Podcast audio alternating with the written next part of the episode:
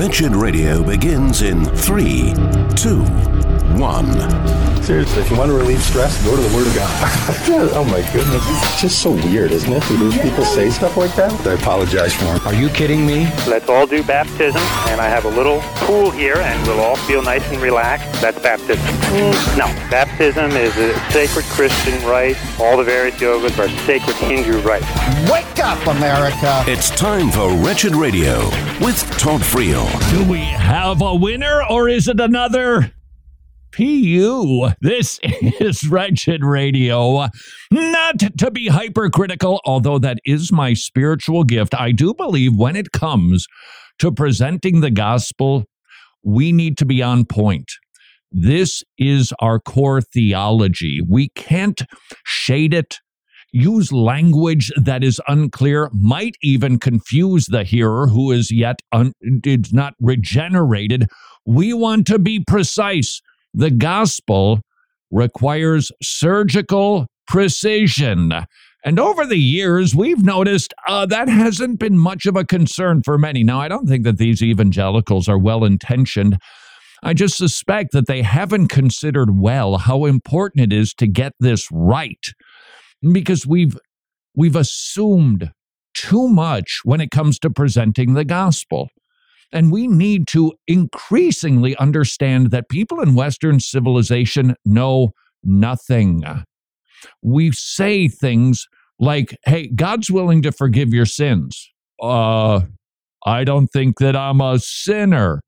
What's he so mad about anyway? They know nothing. And so we need to be like Paul in the Areopagus, explaining the very basics.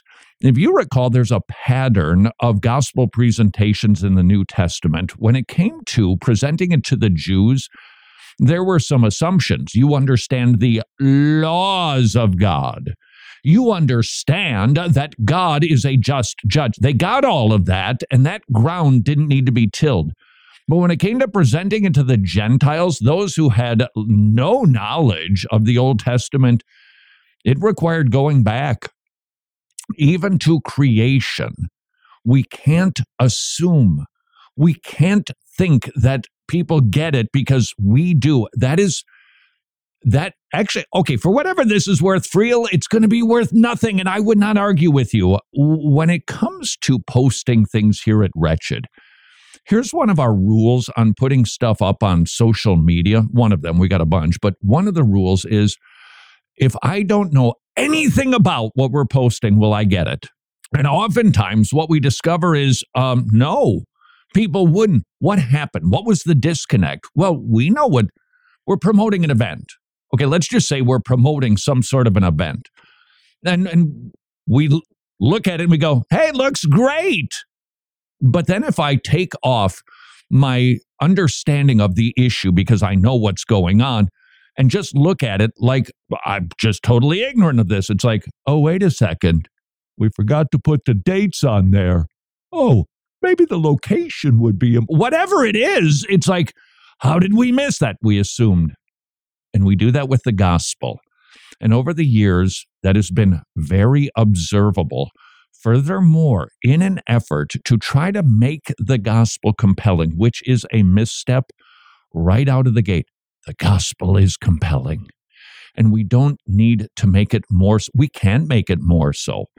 Furthermore, there are well-intentioned folks who want to make it understandable, and so they've come up with illustrations, they've come up with descriptions. There have been all kinds of methods, and I'm not condemning all of them, I, I, I, but I am saying we do need to be hypercritical when it comes to a gospel presentation. And maybe not for the sake of being the gospel presentation discernment Nazis that tags everybody on everything, but how I deliver the gospel. How do I present? Do my kids really know the gospel? Because if they only know bits, they're probably not going to respond to it because they don't understand it as fully as we need to. Having said that, just a caveat. Do we need to include everything that is articulated in the sixteen eighty-nine London Baptist Confession? No, we don't. Do people need to have a really deep understanding of, well, these are big issues, so don't panic on me? But how much do they need to understand the Trinity or the doctrine of imputation? I, I think there needs to be an understanding of those things. I really do. But do we need them to be able to write a doctoral thesis? No, we we don't, because that would be an expectation that would keep probably pretty much all of us out of the kingdom. Having said all of that, I am hopeful that I hold in my never-before-nicotine-stained fingers a gospel presentation that is good. This was sent into idea at wretched dot org. It comes from a website. I'm going to leave it out because I haven't read it yet. That's that's why I'm hopeful. I, I want to work through it together to see if this is a good tool to present the gospel. And the reason that I'm hopeful, this is what it says. This it's called th- th- this this is called the wordless book. There's no words in this book that you can use to explain the gospel. Here's the intro. Originally introduced by Charles Spurgeon in eighteen sixty-six. Well then, if Charles Spurgeon is down with it, it should be good, right? I'm hopeful. But having said that, when it comes to discerning, I still want to discern it. And, and furthermore, what maybe was clear to people in eighteen sixty-six London might not be clear in twenty twenty-four America. And by the way, Jimmy, twenty twenty-four, uh-huh. um, is is anybody else still writing nineteen ninety-seven on their checks? Like I, actually, you I would you can't even use that anymore. What? What what are you talking about? Writing a nineteen ninety-seven on you a write, check? You write checks? Exactly. Who does that anymore? Everything's changing. Originally introduced by Charles Spurgeon, eighteen sixty-six, the wordless book has been a powerful tool over the years. So a number of people used this illustration. In nineteen thirty-nine, Child Evangelism Fellowship began to print the books with instructions. Okay, so we should have one. Let's learn from it, because I'm hoping it's not deficient in any way when it comes to the clarity and the precision that's needed to present the gospel. I'm hoping we can learn, hey, that would help us to clarify, hey, that is good stuff. So here it is. Imagine we're opening up a book, and it's a dark page. This is the description. So it's, I'm going to guess, black. This page reminds me, it's got Romans three twenty-three, all of sin. This page reminds me of, so this is what you say. You got the book, you open it up for the person, it's a black page. This page reminds me of sin. Sin, now this is written for a child, I think, is all the bad stuff that you and I do that makes God really sad. Okay, um, yeah, if you want to use the word sad, makes him angry. He's furious about it. Righteous indignation. I wonder if Charles Spurgeon would have said it that way, or is this a contemporized version of it? Uh, I wonder if this is, I can't imagine the Prince of Preachers saying that God is sitting in heaven boo-hooing because we do bad stuff. What are some of the things that you do wrong? All of those things that we just talked about are sin. We all make bad choices. Even mommies and daddies sin. The Bible says in Romans three twenty-three, all have sinned and fall short of the glory of God. This means there's nothing that we can do to ever make us good enough to reach God. Okay, is there any assumption in that? I think there is. And now I'm I'm I'm I'm suspecting that Charles Spurgeon wouldn't have explained it this way. Whenever we couch sin in any other terms than a violation of God's law that justly deserves temporal and eternal punishment, I think we're deficient. Will that scare your children? I hope so. They should be afraid of God. They should. He's an all-consuming fire. It is a fearful thing to fall into the hands of the living God.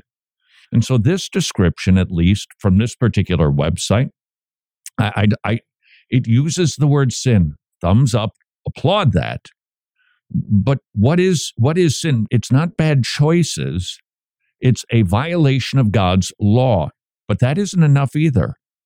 Why does God have laws? Why did he codify for us how we are supposed to behave and think and worship, because he is perfectly holy.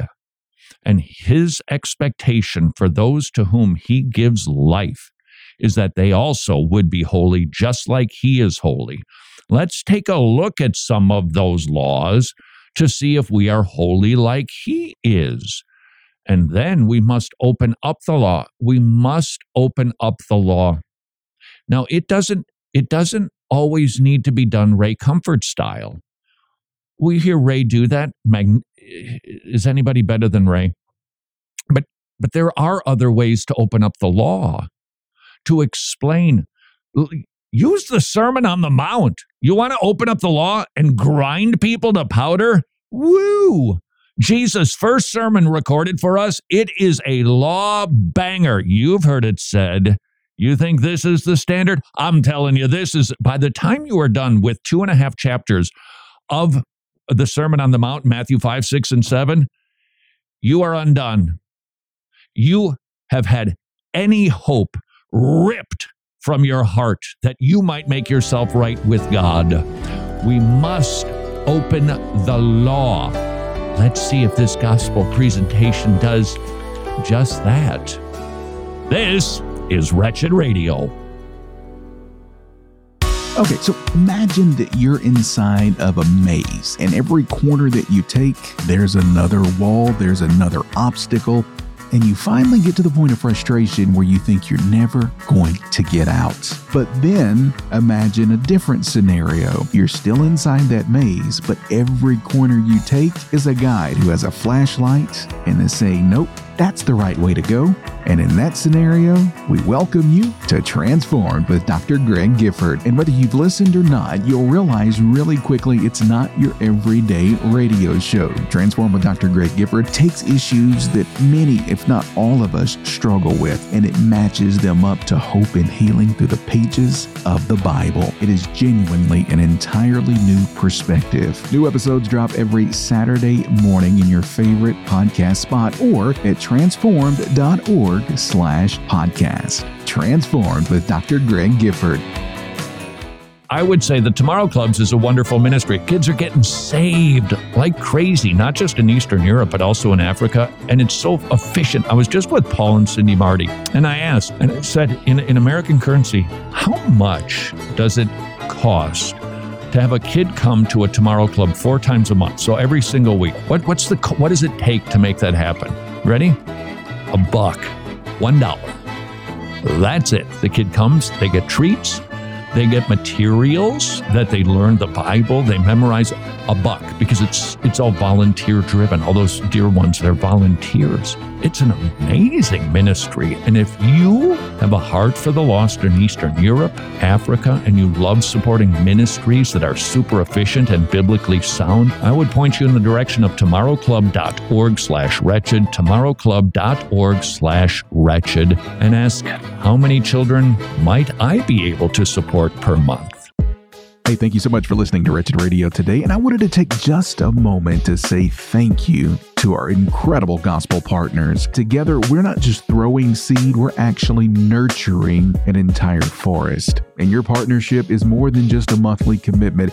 There have been lives touched, there have been hearts changed, and there have been souls comforted. And while we don't have a giant thank you banner that we can fly over your house, though that would be pretty cool, and then we do have countless stories of lives impacted by your generosity. Every prayer you've prayed, every dollar you've given, it's like a ripple effect across a massive ocean. Thank you for standing firm with us and for being the backbone of this ministry. And to those of you who are not already gospel partners, well, hey, we would love to welcome you into the family. You can get all of the answers to the questions we know you have right now at wretched.org slash donate. Wretched, amazing grace, amazing gospel. Titles of Christ. In the Bible, Jesus is given many titles that teach us about who he is and what he has done. Jesus is called the bread of life. Just as God gave life to his people in the desert by providing manna, so Jesus gives life to his people through his body broken on the cross, which we remember in the breaking of the bread in communion. This is Wretched Radio with Todd Friel. Come on, wordless book. This is Wretched Radio. Apparently, in the middle of the nineteenth century, one Charles Spurgeon used a wordless book to explain the gospel to people. Well, over the years, it's been updated, it's been edited, and I hold in my never-before-nicotine-stained fingers the current iteration of the wordless book. And we're walking through it, hopefully, so that we, we could maybe learn from this gospel presentation, because if we are ever going to open up our mouth and talk about Jesus, we got to get this right. We we we we can't skirt difficulties and with offensive statements. I, I think this is this is something that is, is is probably a pressure point right now for all of us, that we want to get along, that, that we don't want people to be upset with us. That is the battle cry of the world.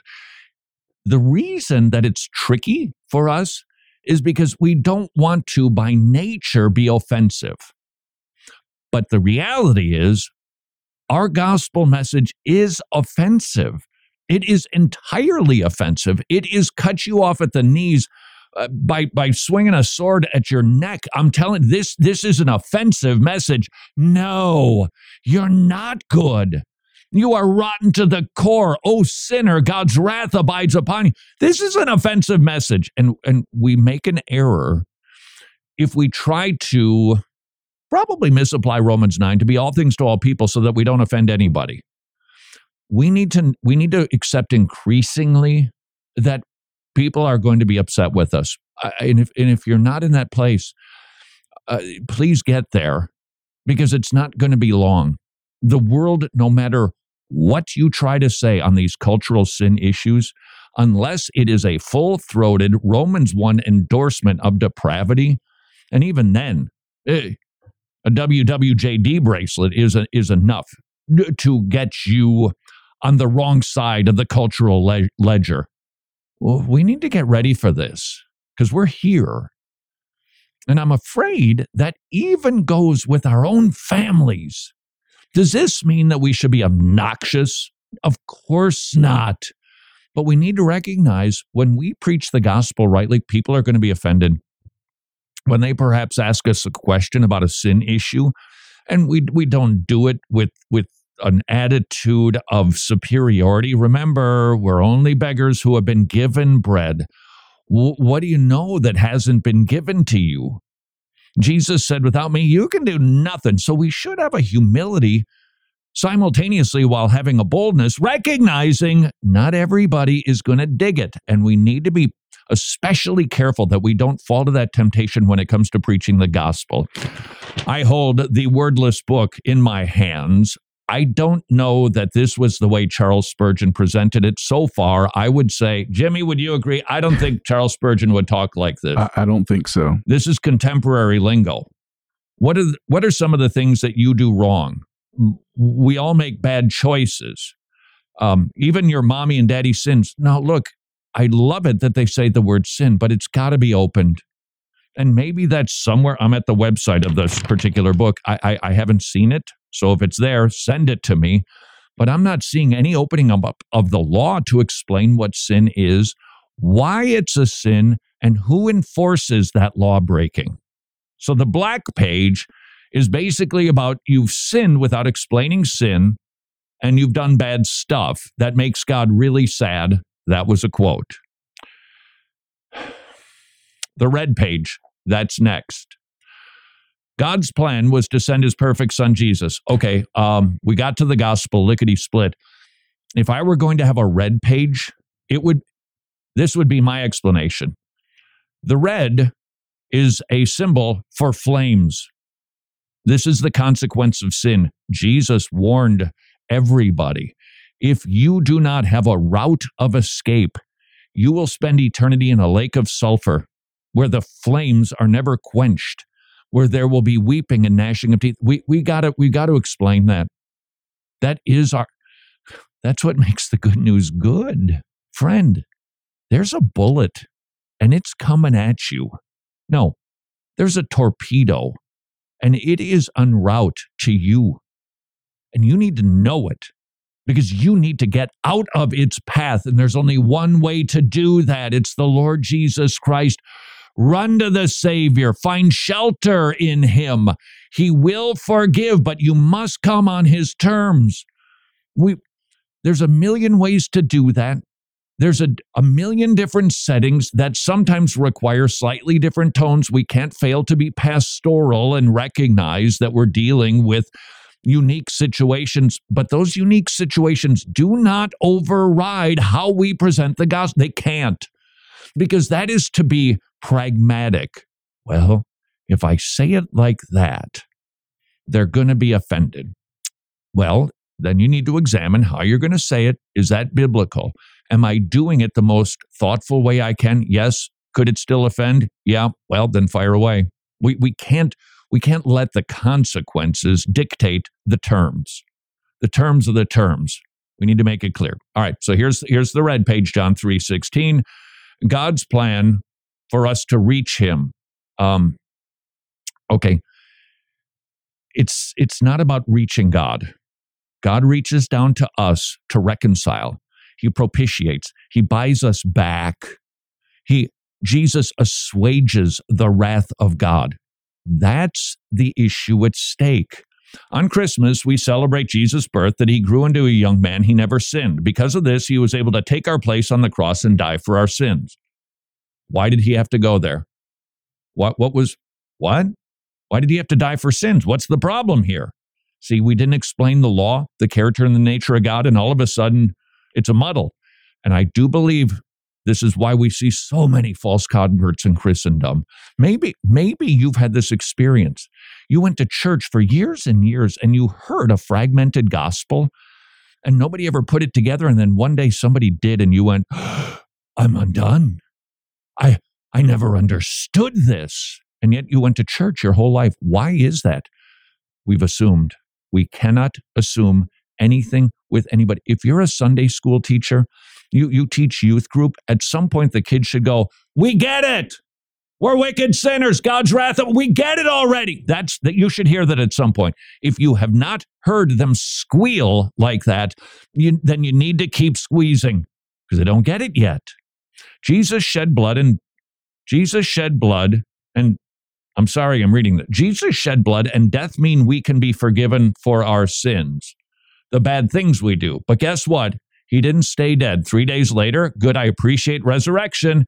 He went to heaven. Now he's preparing a place for all those who believe in him. Because of what Jesus did for you, you can have your sins forgiven. This is warm. It's just efficient. That's all. It's just efficient. And it's it's it's the lingo is more contemporary than it is biblical. You'll never go wrong with using biblical words. You say, but people don't know what justification is. I say, explain it to them. Paul wrote to people who were less educated than most of society today, although some of those videos I've been seeing on the YouTube machine makes you wonder. You can't tell me what nine plus nine plus nine is. You can't tell me when the War of eighteen twelve took place. But he, but he wasn't writing to people who are any dumber or any smarter than we are today. They're people. They use big words. We need to just explain them. The white page, Psalm fifty-one seven. Do you see how clean this page is? Do you remember how black your heart is from sin? You don't have to have a black heart. You can have a clean heart. Wash me, and I shall be whiter than snow, says Psalm fifty-one. Jesus wants to forgive you all your sins and take them away. His blood will wash away all that yuckiness and darkness. Not a word I would use. It's it it lacks power. Ooh, gross. You eat Spam with mayonnaise? Yucky. That's that's not what dwells in our heart. The Bible also tells us that when Jesus forgives our sin, he totally forgets about them. That should be explained a little better. But okay, this is this is not horrific. It's just lacking. The gold page, Revelation twenty-one. What color is it? God reminds me of the things that are very special. It reminds me of God. He's perfect. He does nothing wrong. That should have been at the beginning. God created you and me. God also reminds me of heaven. Heaven is where God lives. The Bible even says the streets of heaven are paved with gold. Sounds like a great place, doesn't it? There's one thing that cannot ha- ever happen in heaven, sin. We learned the only way to get rid of our sin is to ask Jesus to wipe it away. Um, I, I wouldn't use that phrase without using repentance and faith. Remember the announcement of John the Baptist, echoed by Jesus, repent. John the Baptist, uh, the kingdom's come and it's really close. Jesus, far more poignantly, it's here. The king has arrived. Repent. Not ask Jesus to wipe it away. It is, it's, it's correct. It's just deficient. It's lacking. So here's a simple prayer. Jesus, I know I'm a sinner. I make bad choices. Please forgive me. Thank you, Jesus, for dying, forgiving my sins, rising again. I ask you, Jesus, to come into my life, make it clean. Please help me make good choices and live for you. Thank you for loving me in Jesus' name. Amen. By the way, that's the first time the love of God was mentioned. Let's be gospel surgeons. This is Wretched Radio. And it's now time for a Wretched News Break here on Wretched Radio. I am Jimmy Hicks. Well, we start things in North Carolina, where a middle school has decided to remove all mirrors in school bathrooms because kids were skipping class continuously to film TikTok videos. It was such a problem, school administrators said, let's take mirrors out of the bathrooms. You know, I think on one hand, I do applaud the effort to actually put academics first, which you don't see a lot in public schools right this moment. But why not just confiscate or put a zero tolerance against cell phones in schools at all? Is there something wrong with that? That wasn't a thing when I was in school, so why is it an issue now? Speaking of questionable role models, the World Health Organization has just appointed a former prostitute and gender theory extremist to a key transgender health post. That's just a weird thing to say, a key transgender health post. That's not even something we would have considered ten years ago, but now it's key to have that type of position. I don't know. And in women's sports, biological male golfer has steamrolled the L P G A Tour again last weekend. The trans athlete took home some top prize money after crushing female competitors, as you might expect, at the latest event. And then the player just kind of added fuel to the fire of this is wrong by throwing in the face of every female he just defeated by saying, yeah, you know, males do have an advantage over females, I guess. Yeah, we know. Shifting to entertainment, outraged parents discovered a popular animated series on Amazon that showcases graphic rape in the name of humor. Oh yeah, because rape is so funny, right? The cartoon evidently contained scenes depicting sexual assault, and it was just for laughs. Critics blasted the streaming giant for marketing adult-only content to unsuspecting families lacking any type of warning. Yeah, that's nothing that we should even consider entertainment that should have made it past the first stage of filtration, let alone tons of executives who gave it the green light and said, yeah, that's a good idea. Moving to sports, U F C President Dana White recently shut down reporters who demanded that he punish a fighter for so-called anti-trans remarks. The aggressive journalist tried cornering the M M A chief, but White fired back unequivocally, defending free speech while refusing to air personal views. And in Michigan this week, a Christian couple filed suit against a library for sexual content involving minors. The lawsuit alleges that the administrators knew yet took no action when a convicted sex offender dressed as a woman and hosted Drag Queen Story Hour for kids. Oh, let's pray someone finally steps up and protects innocent children from such dangerous nonsense. That's been today's Wretched News Break. More Wretched Radio is straight ahead. I'm Jimmy Hicks. Names of God. Is Jesus God? One name given to God in Scripture is El Gibor, the mighty God. One occurrence of this name stands out. In Isaiah chapter nine, El Gibor is the name given to the promised Messiah. Jesus is that promised Messiah. He is God incarnate. This is Wretched Radio with Todd Friel. Go ahead. Rebuke me if I was being too critical. This is Wretched Radio. Jimmy, going through that contemporized version of the wordless book. Was I being too nitpicky? I, I don't think so. I don't think so. There were, what there were, you said it was, it, it was called the wordless? The wordless book. Yeah. Just colors. And you explained the colors. Right. There were four pages. Uh, there were uh, there was also um, I tossed it already. There was there was also at the end, I think, a green page mm-hmm. that had to do with sanctification, although I don't think it put it that way. But yeah, basically there were four pages. Yeah, I think it was missing a couple. Well, I, or or just explain it right. more biblically. Yeah, if you're going to have a black page, it can't be black enough. Our hearts are wicked. And that explanation, you you could feel the contemporary lingo that had had had kind of mingled its way in. You heard some good old-fashioned Charles Spurgeon-like language when he endorsed that presentation. I suspect he did it differently. But you heard some of that, and then you heard kind of the, hey, we're trying to soften this up a little bit for you. They don't mingle. Not if you're going to explain sin rightly. We we we need to be surgeons. Furthermore, you know why I say furthermore, Jimmy? Why's that? Because I need a segue right now. We need courage, just like the courage of Argentinian President Javier Milei, who denounced at the World Economic Forum the bloody abortion agenda. I don't know much about this dude, but we need to be talking like this more. I, I, I'm. This this this this upcoming election is going to have really big implications for a lot of babies, whether they live or die, because we've lost the argument. We we've we've let the medicinalized lingo, women's reproductive health care, that's like gender affirming care. You mean gender mutilation care? You mean dismembering a baby care? Is that what what? We've, we've lost the argument. And again, the danger in being courageous speakers is that we really become jerkish, that we just, we become sharp, shrill, and obnoxious. We don't have to be that way. We can't be that way. We can't be that way. But we do need, in our own context and setting, to be bold with the truth. Boldness doesn't just mean, I'm loud about this. It means what you are doing is wicked. What you are doing is an abomination to God.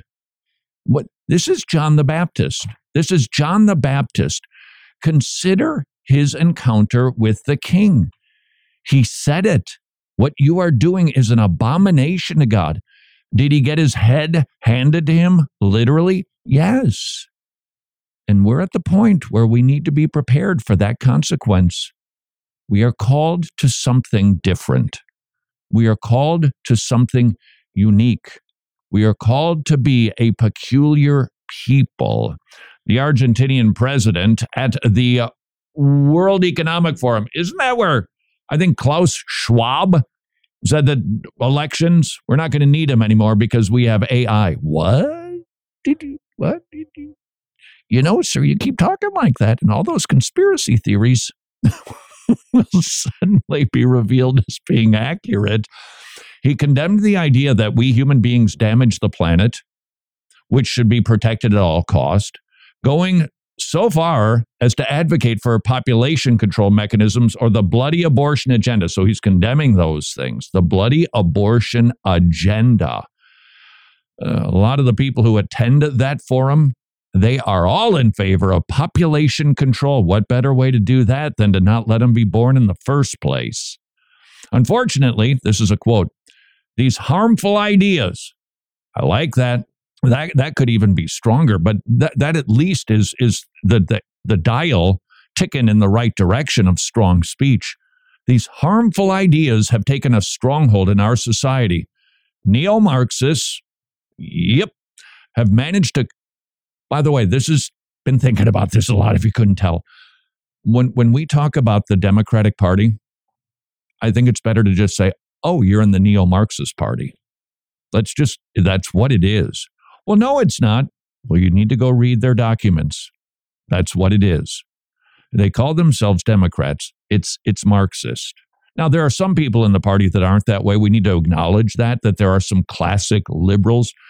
But the loudest voices, I don't know what the percentage is, the loudest voices, oh, that's that's Marxism is what that is. And we need to call it what it is and speak about these things. because we've got, we this is how they are talking.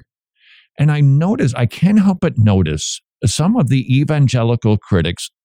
Lord, Jimmy, where's my water? I got a little tickle in my throat. You good? Right there. Are recently punching right, coddling left again. And she, she's not a fan of Donald Trump. And she's letting it be heard. Okay, you can have that opinion. I, we can get along if you disagree on who your favorite politician is, if they're checking the right boxes. But where was the critique of the demonic activity that is taking place in the Democratic Party? Where, where you never hear it. You never hear it.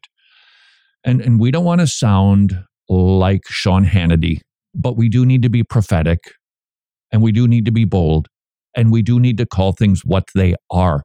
That is in great part, in my estimation, how we've lost so much ground. We've ceded language, definitions, meaning, and we've let them get away with gender-affirming care. Let's describe that gender-affirming care.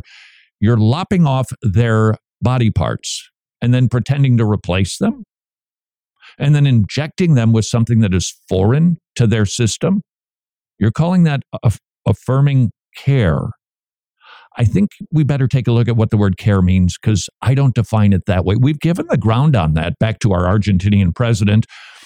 Uh, these aren't neo-Marxists have managed to co-opt the common sense of the Western world, and they've achieved this by appropriating the media, yep, culture, yep, universities, and also international organizations. How they've done that? Well, they've used the playbook of who's the great deceiver? Who is the one who always questions God? Well, we see him in the garden at the very beginning. The tempter loves to inject doubt.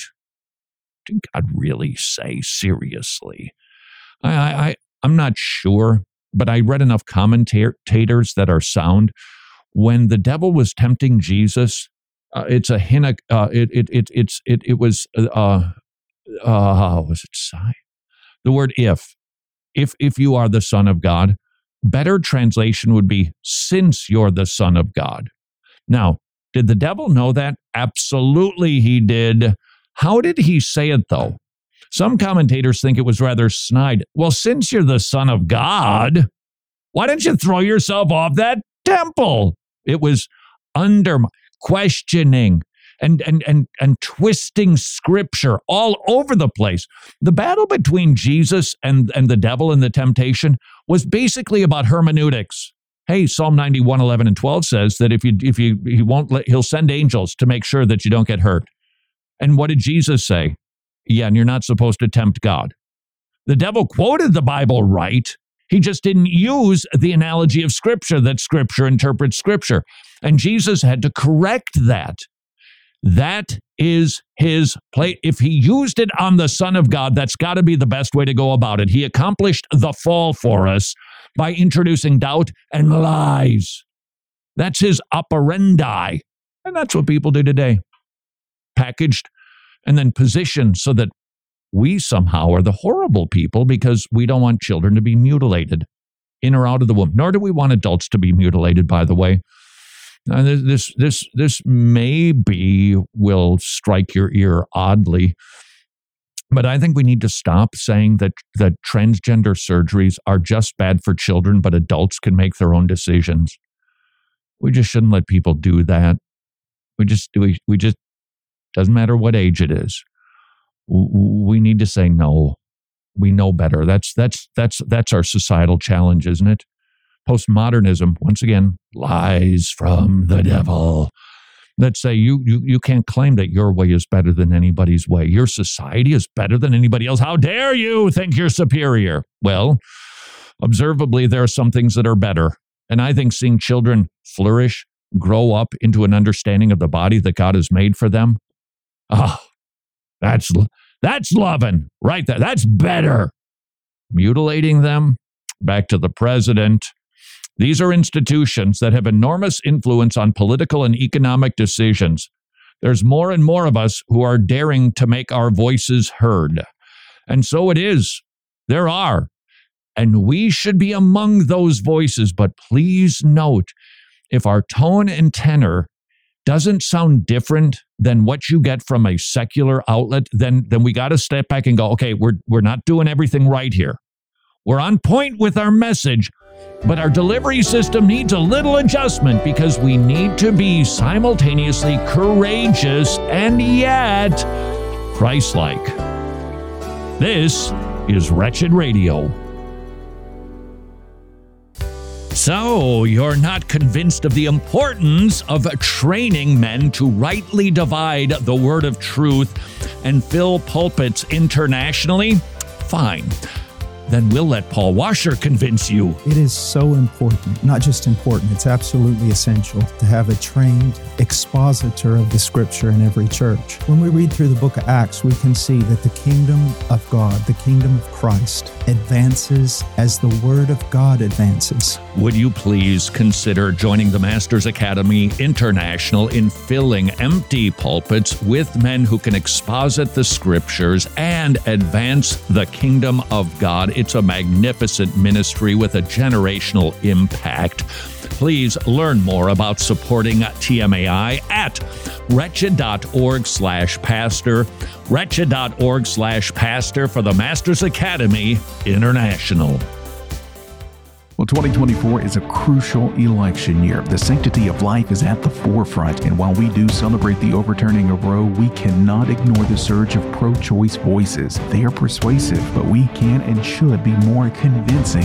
We have to stand firm, not only in our beliefs, but also in the understanding of the gospel to change hearts and minds. Pro-choice advocates rally voters with misleading arguments, and as Christians, it is our duty to counter these narratives with truth and compassion. Remember, this is not only about politics, it's about protecting the lives of the unborn. The debate has shifted to when instead of should, and now it's time to refocus this conversation. Equip your family and your church with Life is Best, a thirteen lesson series that's not just powerful, but a call to action. Order your free digital download and streaming version from the Wretched store right now. It's available for free during the month of January. You have until January thirty-first, and we together can make a difference. I believe in a culture of life. One of the most impactful moments of my life was when I heard the heartbeat of my oldest daughter uh, in my wife's womb, and then saw the sonograms of all three of my kids. The sonogram, or the, the pictures that are taken of babies, still a profoundly helpful tool, which encourages me to encourage you to consider supporting preborn ministries. Preborn ministries and their network clinics, they are giving away free ultrasounds to women, but they do cost something. It's twenty-eight dollars an ultrasound, and just as you heard Governor DeSantis say, his view of life was profoundly changed when he saw the baby Baby in the womb. When you see the form and the shape and the fingers and the heartbeat, would you please consider supporting preborn?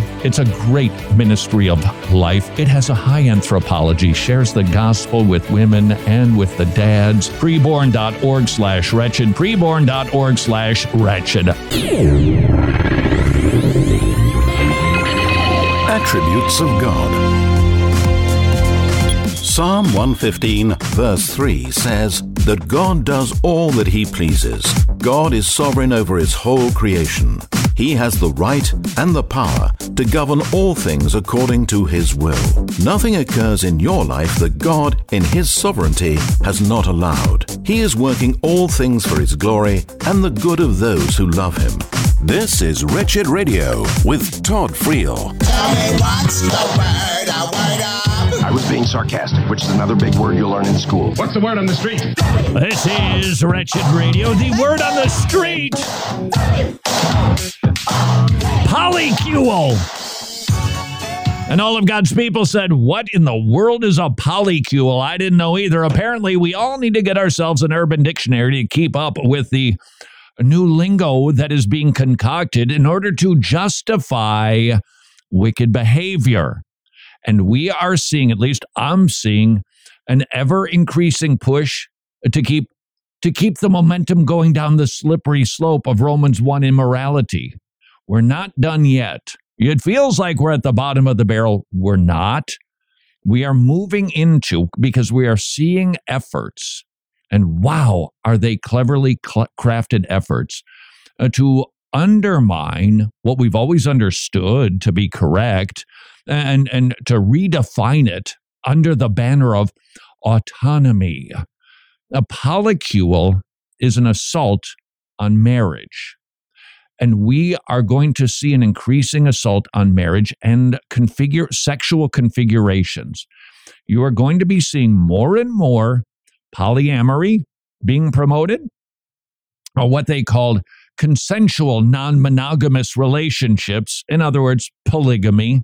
And you are going to see an increasing push. It's it's being staved off a little bit. There were a couple of runs at it. You will see bestiality and pedophilia being promoted. The sl- they have no way to stop it. There's a reason there is a slippery slope. It is because there is nothing to define where the slope should end, should become level. They have none, because there is no objective moral standard in the life of the unbeliever.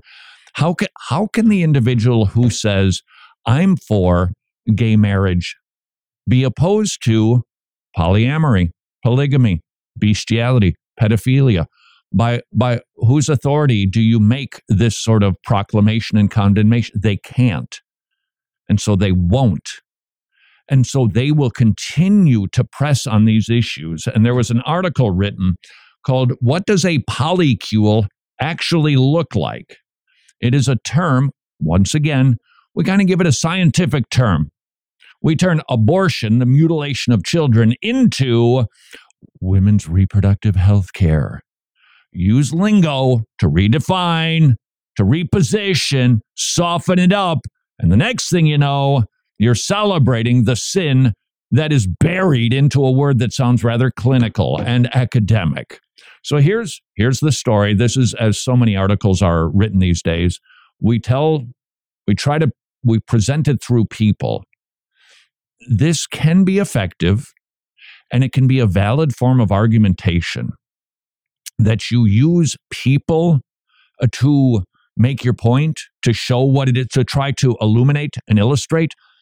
And sometimes that's valid. For instance, you're having a conversation with somebody about the life issue, and they say, well, look, that baby, I mean, if it, it it's like, it, it's like free rent from another woman and, and, and living off of that person's body.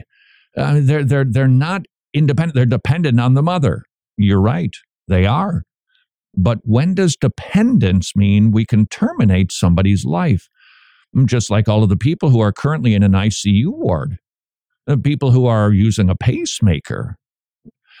And the and the the story that I remember, it was Megan in Life is Best, which we're still giving away, by the way. Go to wretched.org slash life.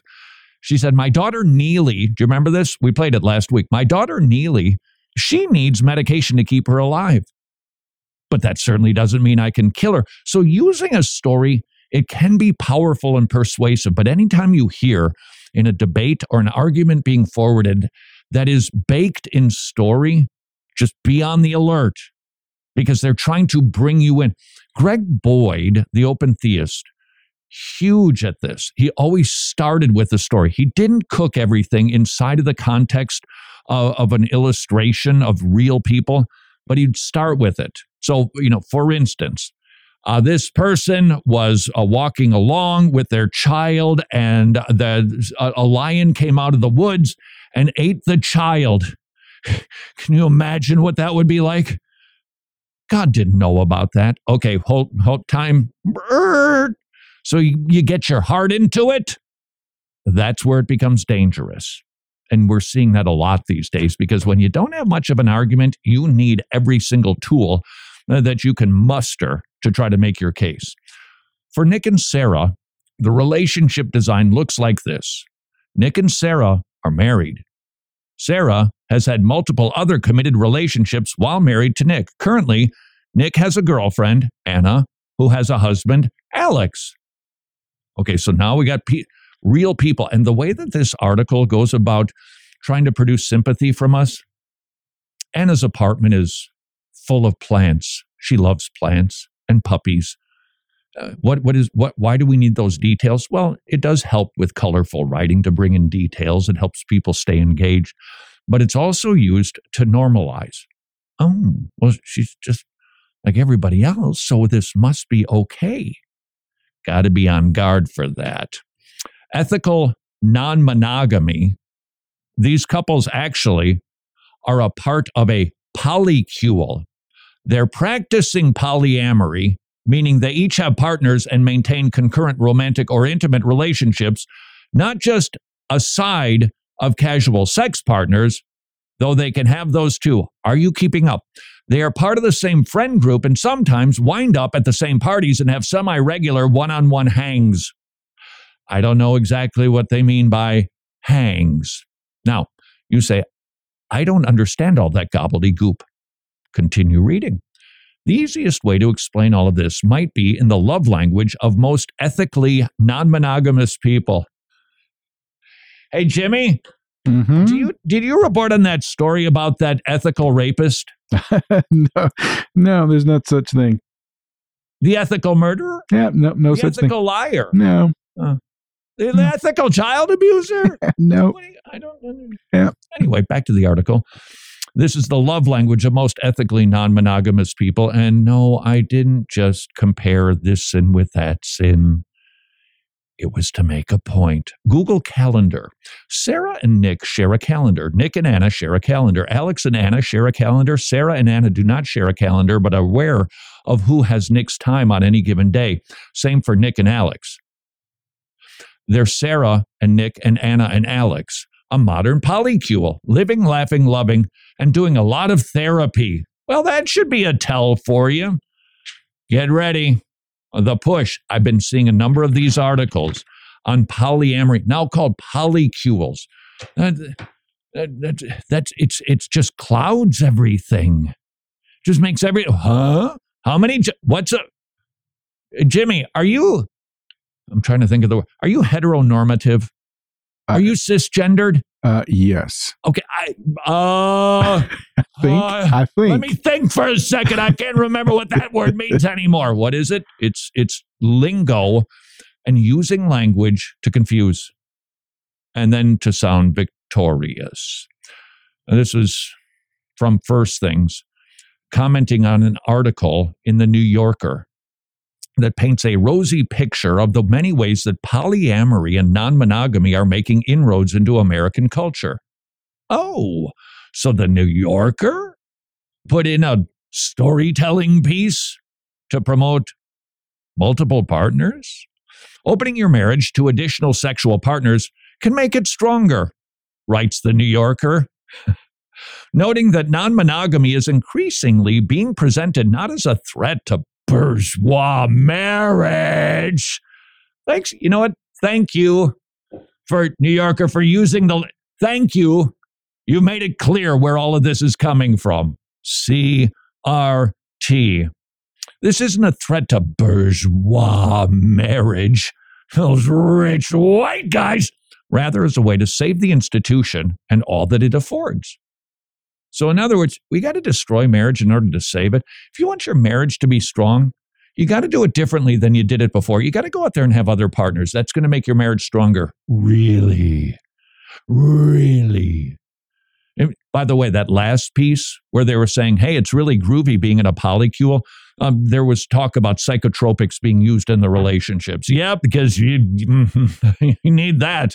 Because ain't nobody happy about their spouse who said, till death do me part. I'm yours, you're mine, one flesh. Who wants their one flesh partner to share their flesh with a stranger? It's a bit like the infamous claim from an American military office in the Vietnam War. Well, we had to destroy the village in order to save it. Not funny. That's what the New Yorker is claiming, destroying marriage in order to save it. And this is an effort to strike at the heart of marriage. Why? Because it's God's invention. And anything that is God's invention will be under assault. So we can look at, of course, marriage, of course, family, of course. Mm, but you, you're a creation of God. They're going to primarily come after you. And we need to expect that we will be participating in the suffering of our Savior because the world hates our Master. Until tomorrow. Go serve your King.